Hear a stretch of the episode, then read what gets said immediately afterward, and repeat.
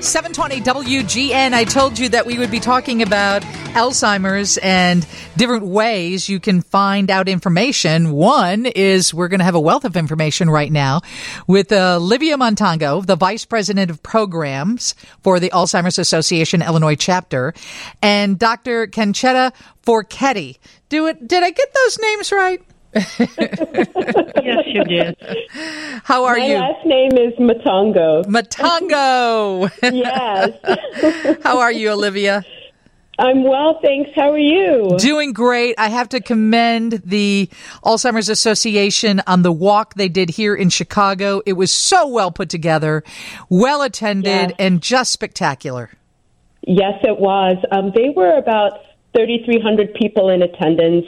We raised about 1.2 million dollars. It's it was just terrific. It was amazing. We really appreciate the support of everybody that was involved and everybody that came out. It was absolutely wonderful. And what is uh, ALZ's role in research? Because that's where some of that money goes, right? It is. So, you know, I don't know if you know this, but the Alzheimer's Association is the largest nonprofit funder of Alzheimer's and dementia research. Um, you know, we're really committed to accelerating the global effort to eliminate Alzheimer's and all other dementia. Currently, we are investing over 300 million in over 900 projects in 48 countries. Our commitment is so critical to addressing this growing global health problem of Alzheimer's and other dementias. And so, what that really means is somebody somewhere at every moment of the day is doing Alzheimer's and dementia research. And that's really all thanks to the Alzheimer's Association. Dr. Forchetti is the medical director, Memory Disorder Clinic and Clinical Research. What kind of research are you working on, Doctor? Um, mostly, I do pharmacological research with uh, medication that have the goal to fight the progression of Alzheimer's disease or even to stop it if possible. And I've been doing clinical research for over 30 years now. Mostly, uh, my research has been funded by pharmaceutical company, but that research that brings to the development of new medication uh, stands on the shoulder of basic research, which is mostly funded by other venues such as the NIH or the Alzheimer Association. So even though I don't receive funds from the Alzheimer Association, the research I do is definitely connected with that basic science that is supported by the Alzheimer Association. Well, the fact that you are on the phone and talking about it means you support that organization, and we applaud you for the work you do because this disease devastates so many families.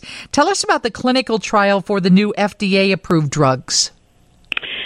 So I've been doing this trial for the last 10 years, so this is not new. And uh, all these trials, I need a little two minutes preamble. They are based on the concept that there is a protein called amyloid that is uh, misfolded and deposits in between brain cells and triggers a cascade which brings to other situation like inflammation or uh, misfolding of another protein called tau inside the brain cells and ultimately at the end of this cascade is brain cells death.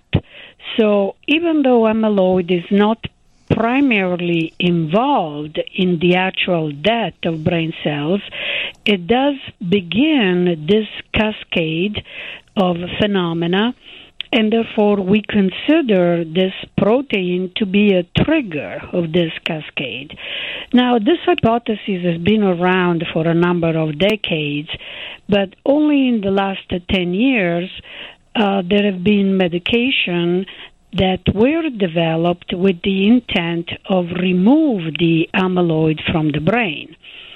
And um, these medication are antibody.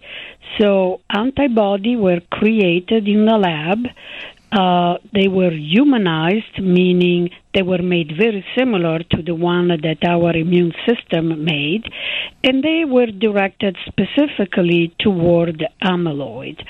These antibodies are injected through the veins, so they are IV, hmm. uh, similar to chemo, basically. And um, they are injected either once a month or twice a month. And then the amyloid is uh, documented, the presence of amyloid in the brain is documented by doing PET scan. So patients are chosen very carefully. Uh, they have to meet uh, certain criteria, but mostly we need to prove that they have amyloid in their brain. Then patients receive these drugs for a period of two or more years. In fact, one trial with Biogen, I had patients who received this uh, drug for six years. Hmm. And at the end of these trials, has been shown that amyloid is removed. Usually, after a couple of years, amyloid is not present any longer. But amyloid is not the only thing that we are following in this patient. We are following their cognitive functions memory, um, executive function, attention, language, uh, all cognitive function. And uh, in these trials, patients received cognitive testing every so often.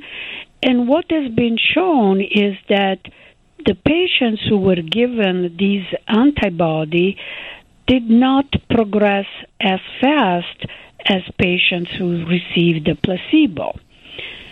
Now, that gives so uh, much hope. That gives so much hope. I know there's still work to be done, but that offers hope to so many people who are fighting this disease. And and Olivia, is that the type of thing that you're going to be talking about at the symposium? Absolutely. You know, it's in November. It's a way for us to honor caregivers. So we always host a symposium. This is um, our sixth year hosting it. So we're inviting everybody to come to learn about the new therapies that are av- available, to understand the target audience for those therapies.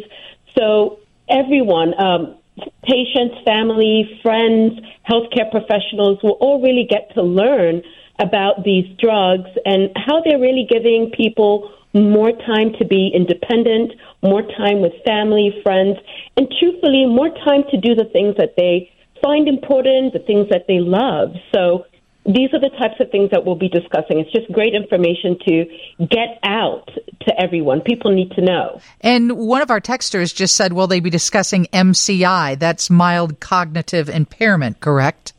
Correct. Yes, they will be. We will be. And you will invite people who have been diagnosed with early dementia or MCI to attend the symposium as well? Yes, they're part of the audience. Um, we would love for them to be there. You know, the information that we'll be sharing is also targeted for them.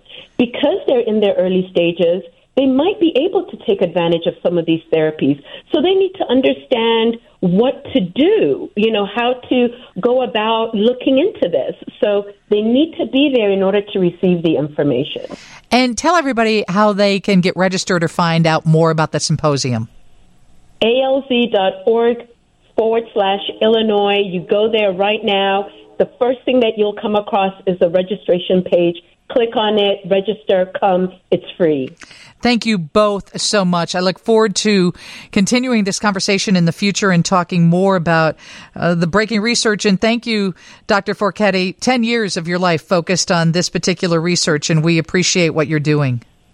You're welcome, thank you so and thank you for having us to talk about it. Absolutely. You give hope to people. ALZ.org. You should attend the symposium. You'll find all the details there. Steve's News is next from the Northwestern Medicine Newsroom.